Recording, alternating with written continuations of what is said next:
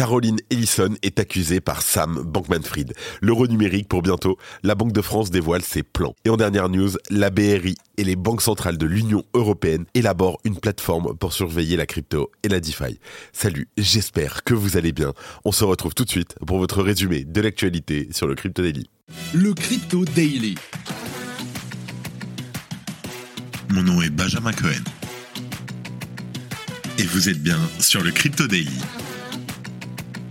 le podcast qui traite de l'actualité crypto, NFT et métaverse. Dans vos oreilles, chaque jour, du lundi au vendredi.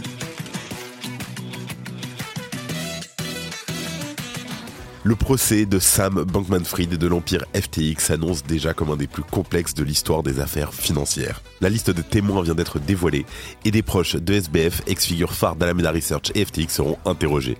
En tête de liste, bien entendu, on retrouve la célèbre Caroline Ellison, ancienne PDG d'Alameda Research. En deuxième news, la mise en place d'un euro numérique pour les particuliers suscite des questions importantes concernant le respect de la vie privée de ses utilisateurs. Selon les déclarations du directeur de la Banque centrale de France en début de semaine, il semble que l'approche pourrait être différente pour les institutions financières. Et en troisième news, la Banque des règlements internationaux, la BRI, a élaboré une preuve de concept pour un système qui suit les transactions sur les blockchains publiques et hors-chain, notamment celles concernant Bitcoin.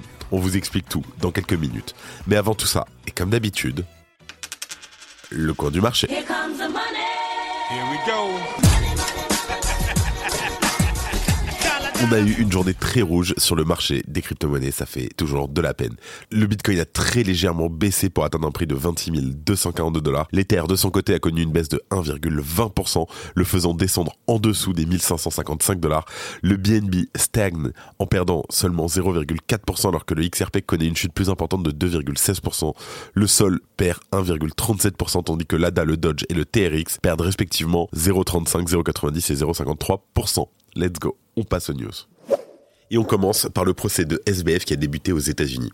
Il fera intervenir toute une galerie de personnages qui ont gravité autour de l'ex-PDG de FTX. La procureure adjointe Danielle Sassoon a ainsi lu une liste des différents intervenants qui contient quelques surprises. Deux personnalités proches de SBF qui travaillaient historiquement pour Alameda ont en effet été citées. Pour rappel, Alameda était une des sociétés sœurs de FTX qui gérait certains investissements. Donc SBF est notamment accusé d'avoir utilisé l'argent des clients de FTX pour renflouer Alameda Research. Par ailleurs, lui et ses collaborateurs auraient bénéficié de prêts secrets de plusieurs millions de dollars de la part de cette dernière. On parle toujours d'Alameda. L'ex-PDG d'Alameda Research, Sam Trabucco, va donc être interrogé en tant que témoin dans le procès, alors qu'il n'était pas prévu jusque-là qu'il fasse une apparition. Pour rappel, il avait quitté l'entreprise en août 2022, expliquant qu'il souhaitait se concentrer sur d'autres domaines en se décrivant comme très très heureux. Sam Trabucco a rencontré SBF en 2010 lorsqu'ils étaient tous les deux à l'université. Il était le PDG d'Alameda Research aux côtés de Caroline Ellison, l'ex-compagne de SBF. L'autre personnalité surprise qui sera interrogée lors du procès est Anthony Scaramucci. Connu aux États-Unis pour avoir été un porte-parole de Donald Trump, il a ensuite viré de bord pour soutenir Joe Biden. Anthony Scaramucci est également un ami personnel de SBF qui l'a accompagné dans diverses entreprises. Au-delà de ces deux figures, qui n'est a priori pas censé intervenir, la liste des autres témoins est plus attendue. On retrouve dans les noms cités par la procureure les parents de SBF, qui semblent être inextricablement mêlés à l'affaire. Et sans surprise, Caroline Ellison sera également présente. D'ailleurs, en parlant de Caroline, la défense n'a pas tardé à accuser cette dernière. Alors l'avocat de SBF peint le profil d'un génie qui a tout réussi en lançant un exchange réputé mondialement et un fonds de trading à succès de ses mains. Mais lorsque l'entreprise s'est avérée trop importante, il aurait été obligé de déléguer les tâches à plusieurs associés, dont Caroline Ellison bien entendu. Et d'après la défense, ce sont ces associés qui sont responsables du fiasco de son empire. À noter qu'elle a plaidé coupable face aux accusations qui pesaient pour elle. D'autres noms désormais bien connus de l'empire FTX seront aussi interrogés. C'est le cas de Gary Wang, cofondateur de la plateforme, également un ami personnel de SBF. Nishad Singh, l'ex-ingénieur en chef de l'exchange, a aussi été appelé. Il faut par ailleurs noter que des représentants d'entreprises crypto d'ampleur seront présents. La liste est longue, mais on peut citer Sequoia Capital, BlockFi, Genesis, Signature Bank ou encore Voyager Digital. Bien entendu, n'oubliez pas, pendant toute la durée du procès de SBF, on vous tient au courant chaque jour sur le Crypto Daily, que ce soit en newsletter ou sur le podcast, ou même sur Twitter d'ailleurs. Si tu aimes le daily, une note et un commentaire nous aident énormément. Aussi, si tu ne veux rien rater de l'actualité, abonne-toi. En deuxième news, on parle de l'euro numérique. La Banque de France dévoile ses plans. Alors, il ne faudra que quelques semaines avant que les banques centrales de la zone euro n'adoptent officiellement une monnaie numérique de banque centrale destinée principalement aux transactions institutionnelles. Selon les propos de François Villeroy de Gallo, cet euro numérique de gros viserait à révolutionner les transactions de grande envergure.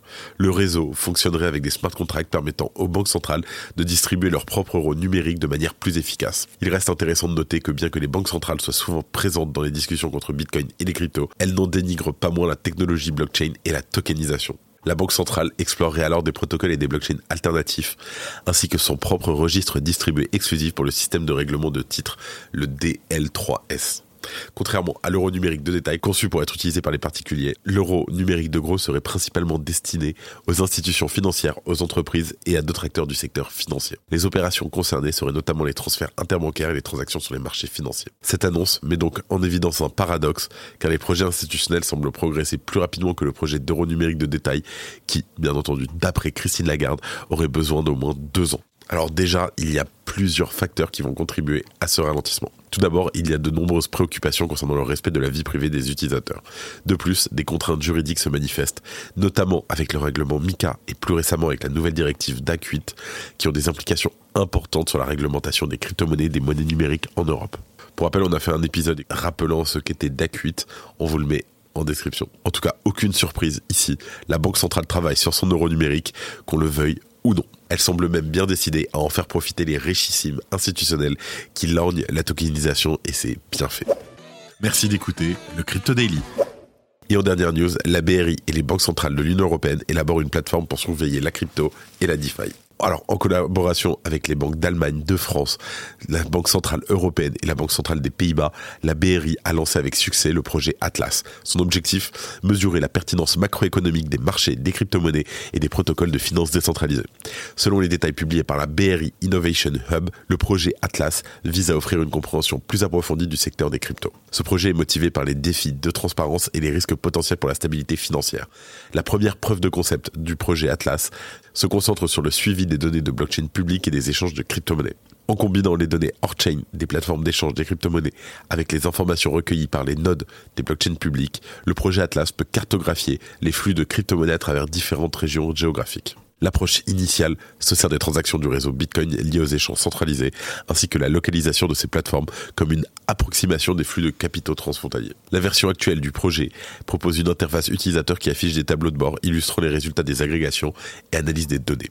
Ce projet va offrir aux banques centrales un aperçu des flux transfrontaliers et va leur permettre d'évaluer l'importance économique des cryptos dans différentes juridictions avec bien entendu l'ambition d'intégrer davantage de sources de données.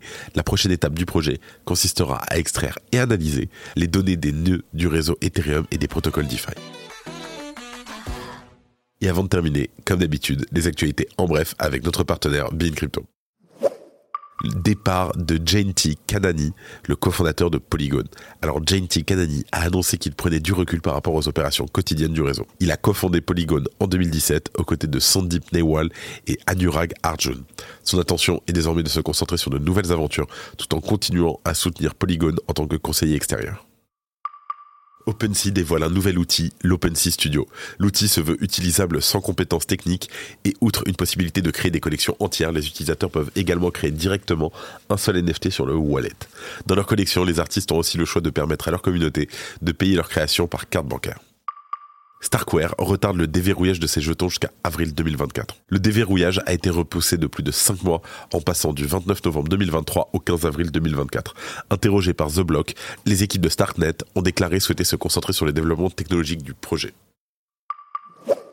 C'est la fin de ce résumé de l'actualité du jour sur le Crypto Daily. Évidemment, pensez à vous abonner pour ne pas rater le suivant, quelle que soit d'ailleurs l'application que vous utilisez pour m'écouter. Rendez-vous aussi sur Twitter et LinkedIn pour d'autres contenus d'actualité exclusifs. Je crois que j'ai tout dit, faites attention à vous, et moi je vous dis à demain. C'était Benjamin pour le Crypto Daily. Merci et à très vite.